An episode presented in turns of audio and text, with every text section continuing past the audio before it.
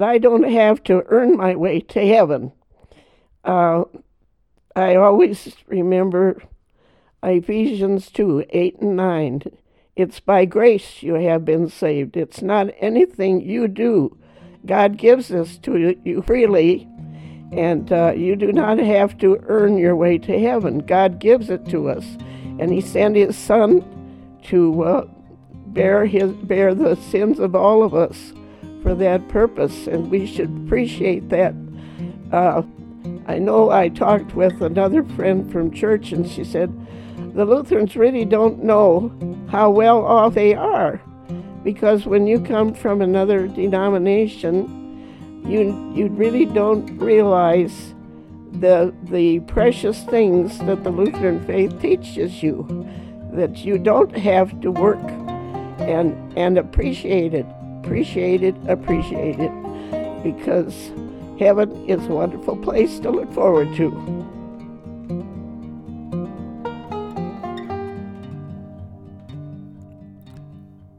When you're a pastor, you meet wonderful people of faith. And oftentimes you are humbled. Any pastor I know would say the same thing. We're humbled by the faith of the people we visit with. We hear stories about trusting in God in times of war or economic stress or loss. We see examples of love of a husband and wife that are extraordinary. We hear words of wisdom and simple trust that they have in the Word of God. And then, just like that, they are called to be with Jesus.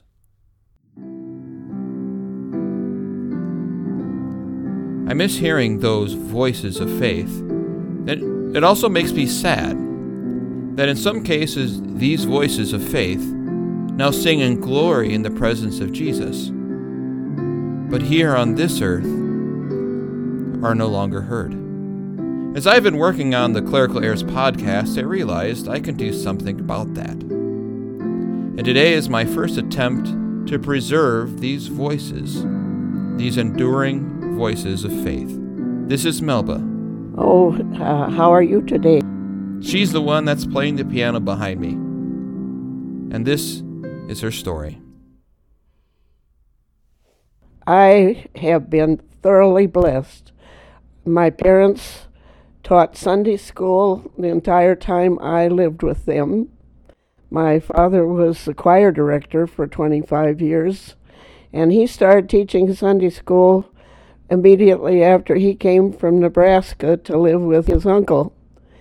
And um, we just always had religion in our home.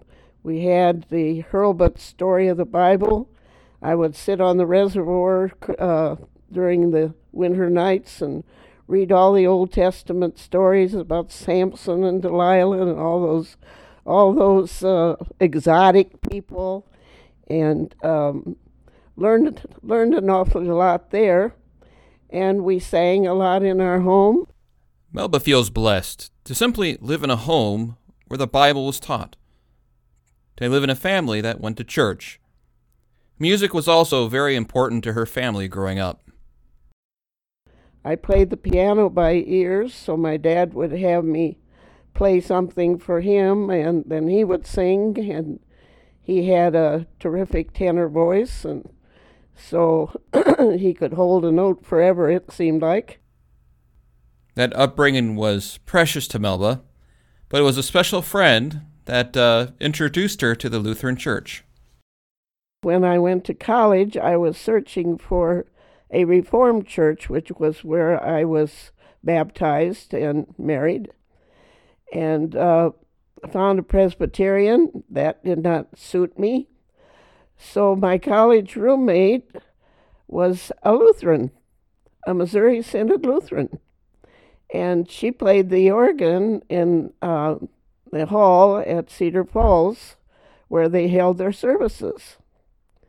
So I went along with Joni, and uh, I liked their church very much. And we went to the youth center, and Dr. Uh, Reverend Bramer was in charge there, and we had more fun at the youth center.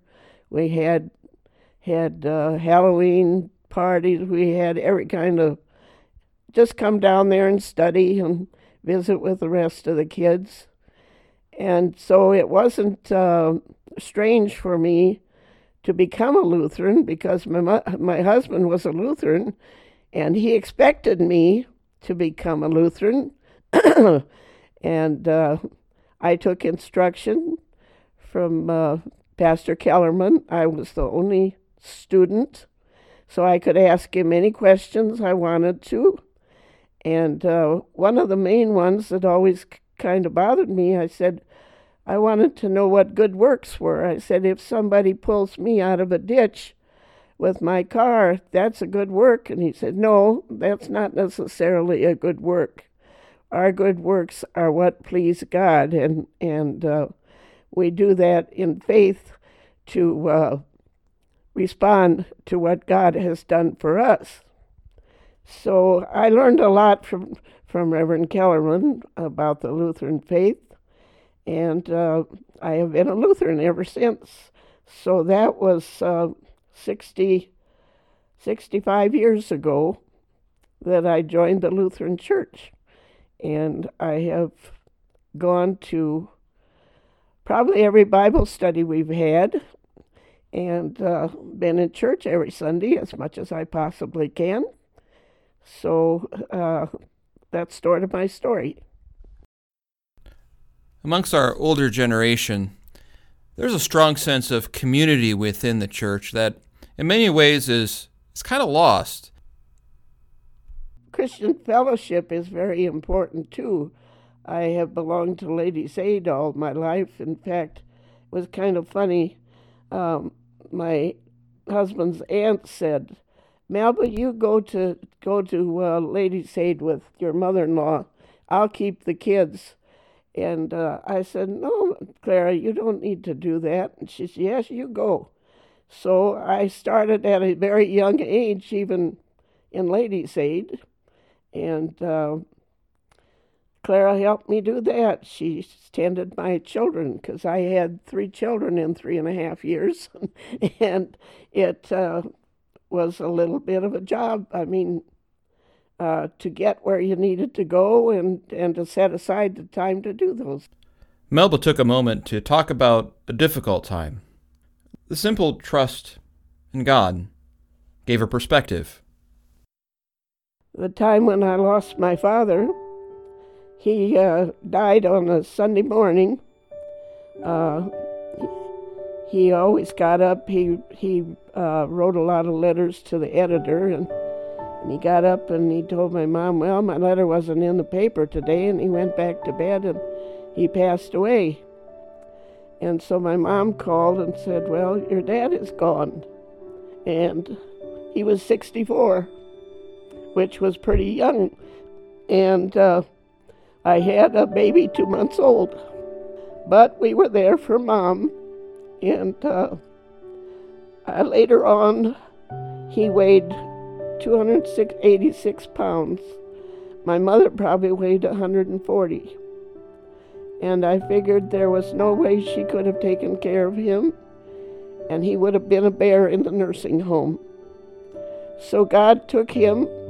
He was prepared, he was ready, and it probably was the best thing in its own way.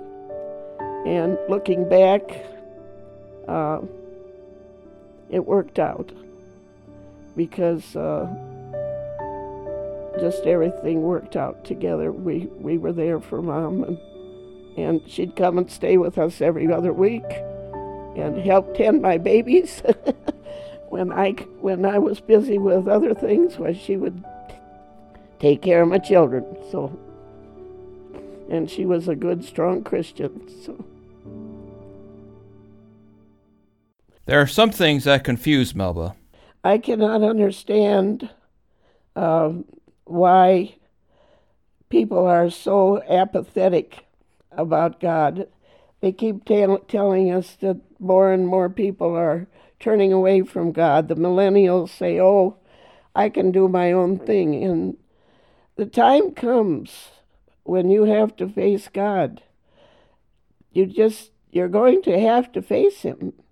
And I, you're going to have to answer for how you have lived your life. And when you constantly turn away from Him, you are hurting yourself particularly and others as well because your witness is not there for them. People like Melba have a voice. Put yourself in Melba's shoes for a moment. She believes in the Bible. She believes that Jesus is the only way to salvation. But she also knows that people don't want to hear it from her. That it's important. And uh, their, their salvation is important to me. And I, I wish they would, would go. I wish they would turn. Sometimes they just slough you off and say, oh, let's not talk about that. That's just religion. You're not supposed to talk about religion and politics, so just leave it alone. So, and uh, I, I try to be tactful. I have written a lot of edit- letters to the editor, and uh, some of those have religious connotations that are running our country and uh, keep them in our prayers all the time because they're facing dangerous, dangerous times. When asked about what she looked forward to most about heaven, it didn't take long for Melba to answer. Singing. Singing with all the, the uh, chorus of people who've gone to heaven before. I think praising God around the throne would be um, when we were at the installation of Rob Ricard, uh, we all there were twelve ministers singing at full tilt, and and I was singing as loud as I could too, and I think everybody in that church just raised their praises to heaven, and I thought how glorious it'll be when all of us are in heaven praising God. So that's one of my things. I guess music is my thing. Melba then talked about faithfulness to the Word of God. And she points out that it's not just about the pastor, but it's also the people, the congregation. You have to be aware of what your Bible says and to know if you are right or wrong, and if you are wrong, then be willing to be straightened out the people have to keep keep track of the pastor just as much as he has to keep track of them. yes, it's it's very important and to be in the words so that you know what those words say. And when she was asked if she would be willing to confront her pastor, me, this is what she said. Probably. Maybe you wouldn't like it. Oh, I think you would. no, we um, I think you've been very faithful to us, and uh, I think that's that's good for us. And uh, God knows when His pastors are doing His work. Melba also provides encouragement. We always think about the numbers, churches, some of these uh, churches that are on the air, you know, getting getting members. We need more members, or we got to have something to tempt people to come. We've got to have, oh, we've got to have more jazzy music, or, or we've got to have plays, or we've got to have something to get the people interested. But God's word is God's word, and it is a blessing in and of itself, and uh, that is the most important part. And if your pastor gives you that word then you are blessed and and you don't need all the fancy things. Melba also took time to talk about her early days as a wife. Well, when my husband and I started farming, we didn't really have any money. so we had small equipment, and uh, I was a teacher, and so I was going to be a substitute teacher, and he said, Well, why don't you just stay home and help me with the farm? I think we'd gain just as much if you helped me, because I would help him sort hogs, and and I had 500 chickens, and I would butcher roosters in the fall, and and we we worked together we would, if we sold hogs, we'd go together and and I would back up the pickup and and I don't know everything. We just did things together and and uh, it was a happy time because I wasn't a farm girl to start with. I had to learn to drive the tractor and um, well, I was no more than married and uh, I got got uh, conned into driving the tractor for the hay fork and there were two apple trees, one on each side, and I'm supposed to get between them. It uh, wasn't the easiest thing with a rope between the wheels, and but you know my husband was very patient teaching me. and uh, one time I had a ride on a hog, uh, sorting hogs. Uh, sow came underneath and just took me along. So I learned you don't you don't mess with them because they're stronger than you are. So, um, yes, I, I learned a lot about farming. I learned about taking care of my, my family. Uh, I even cut my husband's hair. Uh, I told him, I said, when we first got married, I, he got his hair cut, and I said,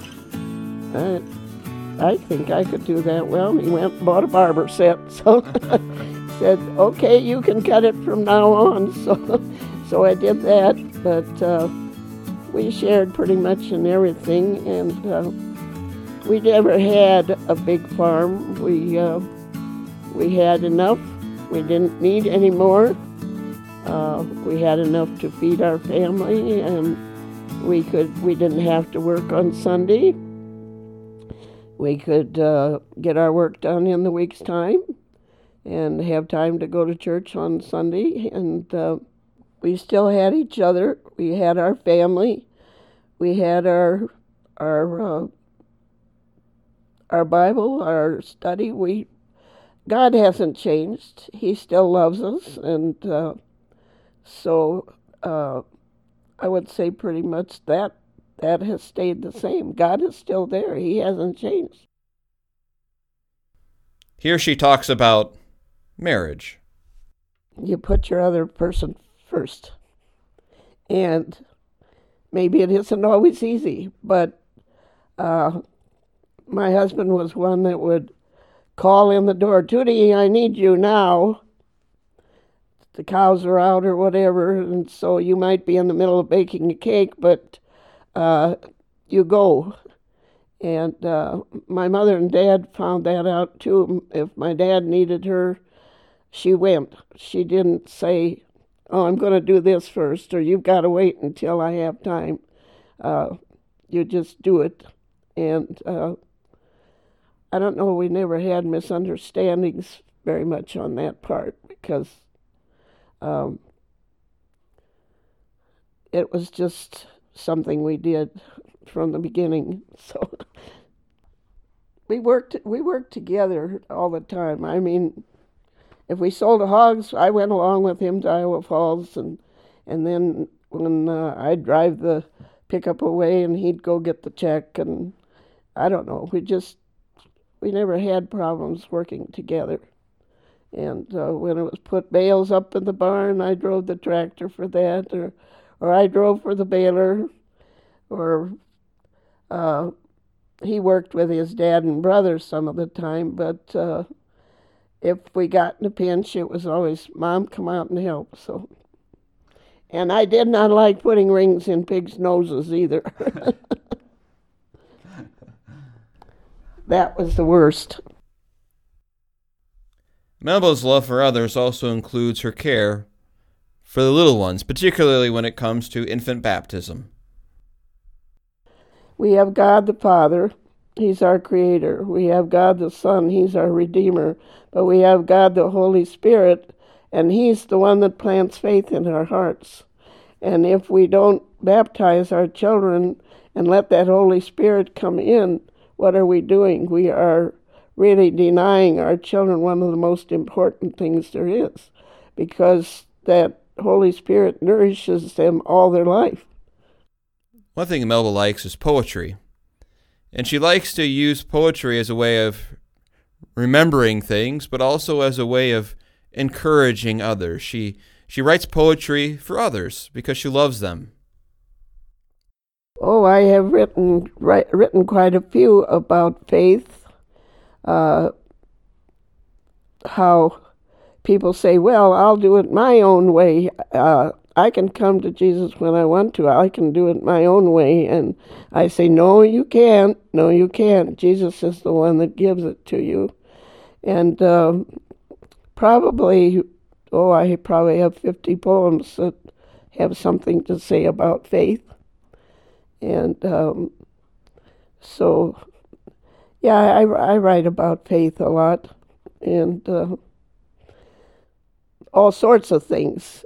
I lost a, a nephew when he was four and a half years old. He had asthma really bad, and and uh, they gave him penicillin, and he went into convulsions and passed away really quickly. So, uh, for his brothers and sisters, or brother and sisters, I wrote poetry about their brother. And um, so many of the poems I wrote about him helped them know what their brother was like. And uh, I also wrote about their mom and dad so that, that they would uh, know how it affected them, etc. So.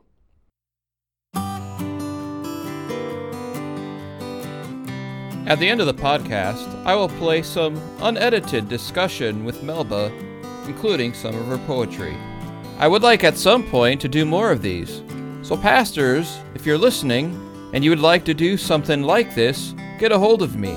You can find us on our website, www.clericalerrors.org, or you can email us at voicesoffaith at clericalerrors.org.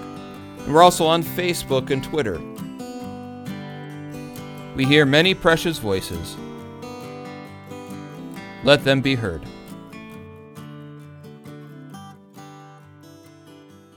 The fact that God loves me and uh, I can take all my cares to Him, and I don't need to worry if I'm going to die. I'm going to die, and I'll be with Him.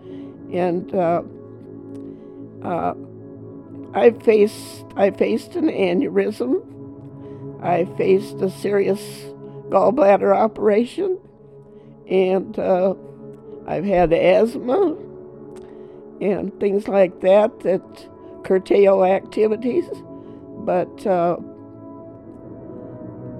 God is there, and uh, He answers our prayers. I know He answers my prayers, so. Uh, I just don't have to worry. Special thanks to you, Melba, from the Clerical Errors podcast. This is uh, about Evelyn, who was our organist for many years. A lady whose talent never runs dry when good ideas are needed. Though God created all of us, it seems your gifts exceeded those given to all of us common folk. Whatever you find to do is done, no matter what the task, with excellence through and through. Your food is tasty and so good, your music delights the soul. Your children call you blessed, you have an important role. In oh so many people's lives, you've helped them through their woe. Your church work shows you love and care for everyone you know. As you feel God's love flow through you, even on dark and gloomy days, in due time, when Jesus comes, you'll get to sing his praise. A blessed and happy birthday as another year goes by. May God grant you his grace and strength to keep his banner high. With love and thankfulness, I write this little poem. It's true. We've shared so much throughout our life. God gave me a gift in you. And this lady was on her 78th birthday our husbands were cousins, and we weren't related, but we we had very very similar tastes. so, and then I wrote another one for her when she uh, retired as organist. Good music brings delight, and you have talent and insight to always present the best in every way. Very few can do or say things in such a tactful way so happiness prevails in each one's heart. Our thanks to you we bring for helping us to sing our praise to God in many different ways. Best wishes now to you for continued blessings through His Word and song resounding in your life. So, anyway. That's nice. Yeah, I was I was gonna find the one on. Oh, I, see, the kids challenged me to write a a poem every day, and uh, I guess this was one of them I thought about, but Okay. other night without a prayer. The world we knew is upside down. Fear flourishes everywhere. Our flags fly high, but car- hearts not changed will die without a prayer. Unless repentance comes, we are sinners all condemned. But since Christ died for all, his love we'd recommend.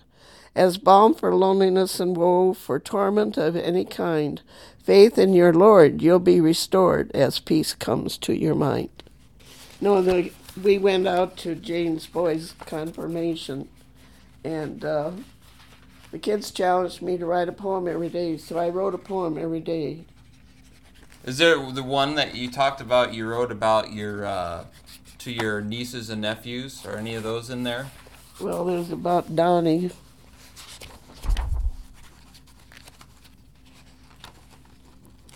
He was pretty precious to me because I was only 11 when he was born. And uh, I took care of him. My sister had asthma so bad. So I wrote one about Howard and long life together.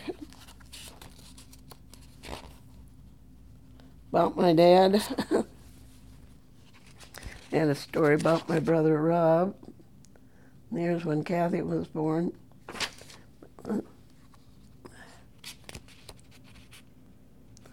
Here's one to my eldest child. uh, I think these probably are more personal than than uh, Right. I really want to put in there. Right.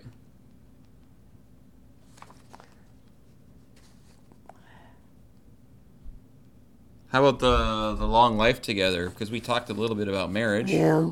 61 years ago today, Howard and I were wed with family all right there, except for Rob, who was at Harvard, but in his place, Mary did her share.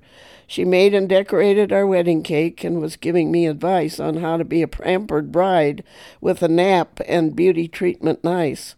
Of course, I still had pneumonia, so maybe I could use a bit of rest.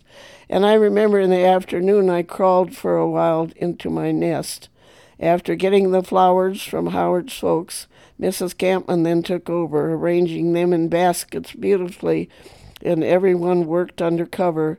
So our wedding was a lovely time, and the families got well acquainted when we took off on our honeymoon with a car well decorated. Those years went by so quickly, almost in the blink of an eye, and we did so much together during those years, this girl and her farmer guy. It was Mrs. Campman. She arranged the flowers. so we only had 29 people at our wedding. Wow. So, so the kids all got acquainted, and see, my dad said, "Your sister, your sister got married. They just went and took their attendance and went to the minister." That was back during Depression times. Yeah. So you do the same. But Howard's grandma said, "Nope, I'm going to be at that wedding." So, so we had to have grandma at the wedding. Well, if we're going to have grandma, then we better have the folks. Right. So What do you remember about the depression? the depression, well, we always had just almost enough to eat. Never too much. We fought over the food.